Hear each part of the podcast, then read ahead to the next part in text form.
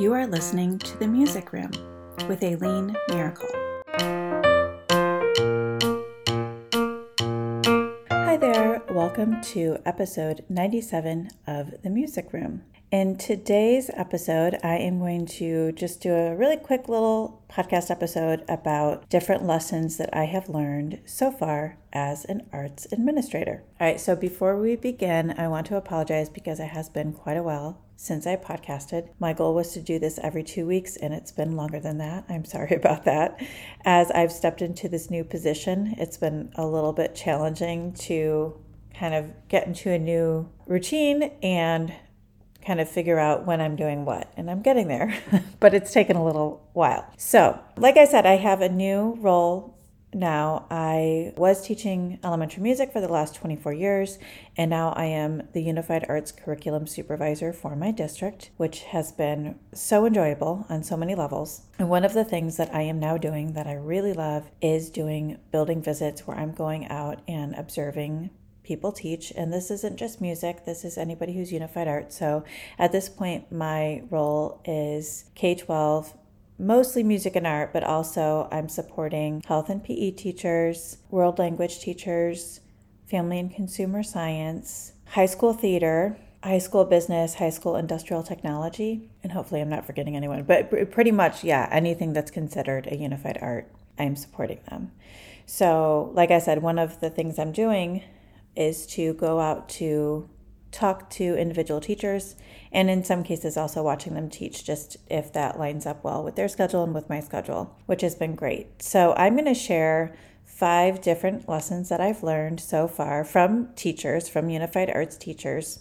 Wanted to share it with you just in case it was something that you could use as well. All right so one of the lessons i've learned is the value of callbacks so these are like the call and response teaching routines that you may have seen or you may have used yourself. For example, I've now seen two different teachers use a callback that goes class, class. So the teacher says class, class, and then the class says yes, yes.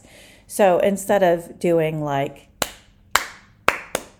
which is kind of that typical, you know, way to get a student's attention and then everybody echoes it back, they're doing a callback. So class class yes yes is one that I've seen. I've also seen another I want to say it was like like from an insurance commercial like maybe farmers insurance like the teacher sings we are farmers and then the class sings bump ba bump bump bump bump or something like that, right? Whatever that commercial is. So there are tons of callbacks out there and in the show notes I can link to I'm sure I can find a blog post that has a bunch of different examples of different callbacks that you can use. You can make it musical, you can make it not musical, but it's just a nice way to get students' attention. One that I did wasn't exactly a callback, it was just instead of clapping, ta ta ti ti ta, I would go ch ch ch ch, ch and the students would all echo me. And sometimes I would change it up a little bit and do like ch ch ch ch or something like that, or or something like that, and they would have to echo me. But watching an actual callback being used and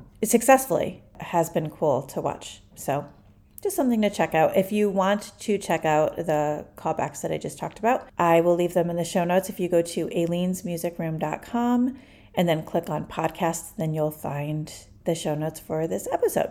All right, the second lesson that I've learned, there is a really cool website slash teaching tool called Sight Reading Factory. I watched a middle school choir director use this. So after she did some like routines, opening routines and warm ups, then she did a couple exercises from Sight Reading Factory. And it was such a nice way to encourage students to really be reading music using solfege so when I went and saw her, she had just stopped putting the solfege up there. So I think in Sight Reading Factory, there's like a way for you to show the solfege, like the D, the R, the M, like underneath the notes, and the students sing from that. But then you can also remove it so that they have to just use their reading skills to figure out what the solfa are. And this is a paid tool to use it fully, but it's like $35 a year, so it's pretty affordable. And I thought this was such a great way, like I said, to instill and just foster those literacy skills. And it can be just this quick little, like the way that this teacher used it.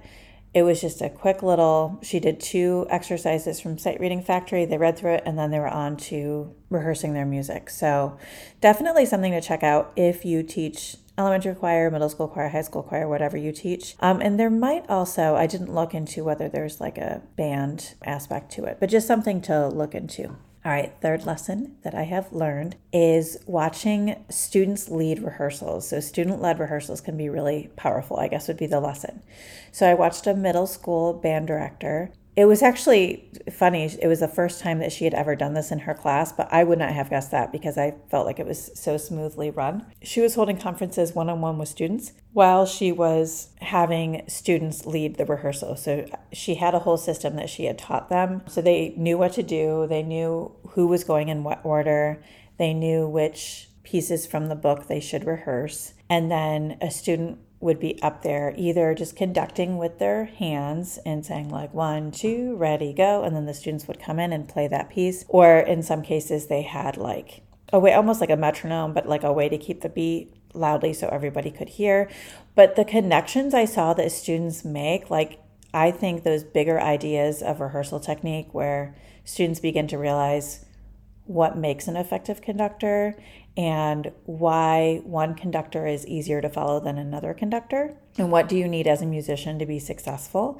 Because I heard students having conversations with each other or with the conductor where they'd be like, Can you count off, please? Or can you be louder when you count off? Or hey, I think you should take that slower. Like they were helping each other out. And it was just really cool to see. And then the band director was able to, like I said, have individual conversations with students. So just something to think about. Like if you have, I think especially middle school and high school, but maybe even upper elementary, if you train them in just the right way and model what it looks like to rehearse, then maybe you could, you know, step off to the side and do something else with a student or have an individual conversation or whatever that might be. And then, like I said, they're learning those rehearsal techniques. They're thinking about what they need to be successful as a musician.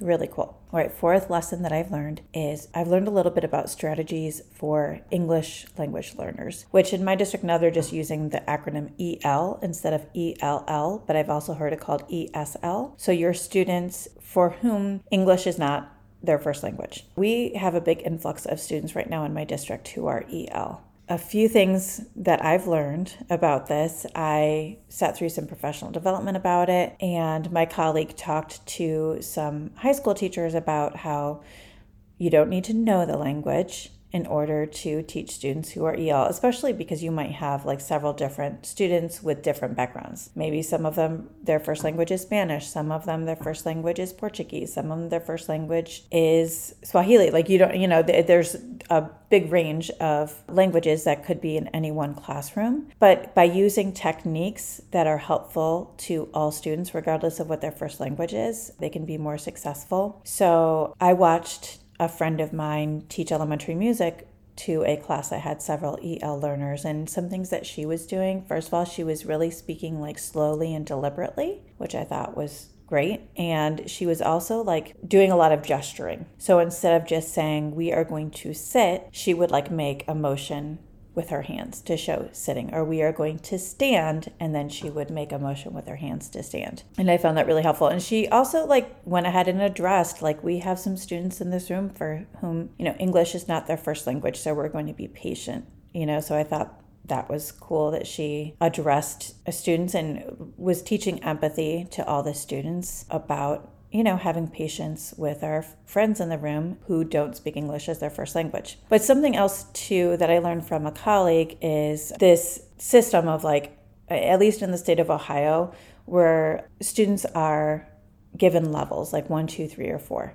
So one would be they're newcomer. So they're new to English and they're new to learning in English. And then four would be those students that maybe you don't even know are English learners. Maybe you'll see it in their writing, but you don't necessarily recognize that when you're talking to them. And that students who don't have a formal education or they have like a you know limited formal education they're going to move through those levels, one through four, a lot slower than students who do have a formal education. So, just keeping that in mind, you might have a student who stays at a one or a two for quite a while because maybe they're from a war torn area where their parents didn't feel comfortable sending them to school. So just thinking through that, having patience with the process. And also, one thing that I thought was really helpful was we think of translation as like a great tool for students who are EL, and it can be. But she talked about if a student is at a level one, which you might have a system at your school district where you could look this information up to see which level they're at. We have website that we use,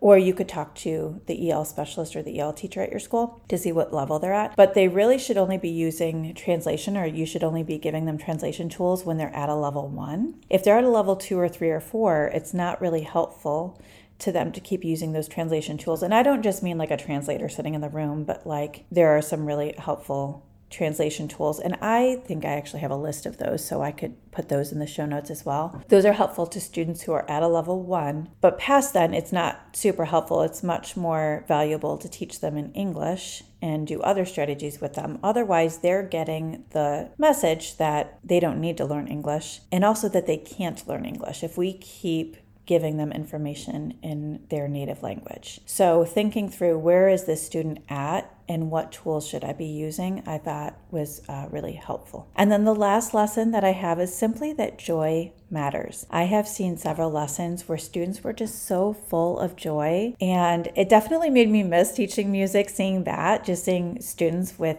huge smiles on their faces and singing joyfully. But just having, you know, I think sometimes we get so busy and we're so overwhelmed that we can forget how important it is to be joyful with our students. So, just taking a minute when you're teaching to really think about how much you love teaching and how much you appreciate these students and how thankful you are to be their music teacher. And also just like leaning into the joy of a particular singing game or a particular song. It's just a really nice reminder that that's why we do what we do, right? Joy first. All right. So, I hope that was helpful for you. Like I said, just a quick little episode about some lessons lessons that I've learned as an arts administrator, I'm going to talk about what I'm consuming.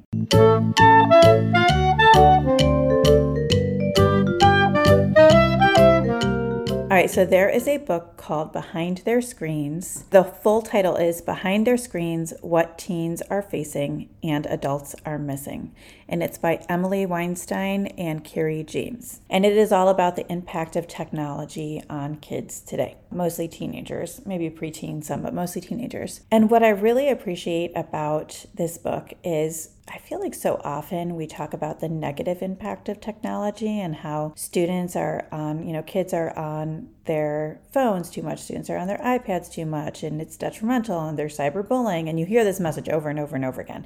And for sure, there are negative impacts to technology. And, you know, the book is not saying that there isn't any kind of negative impact, but the book really explores like all of the nuances of technology with teenagers and how there are some positive impacts and there are some negative impacts. But how to navigate that? Because technology is here to stay, it's not something that's going to go away. And a message that I keep hearing in the book is that like teens feel like they keep getting told to put away their phones and that the phones are like, you know, evil or something, right? Technology is evil.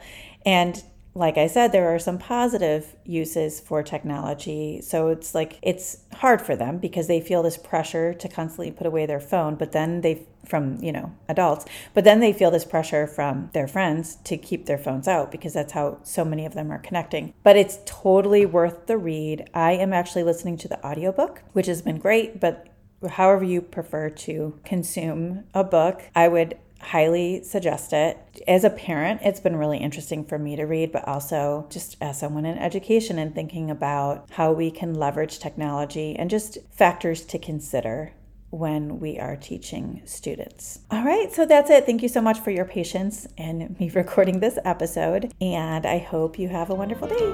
Bye.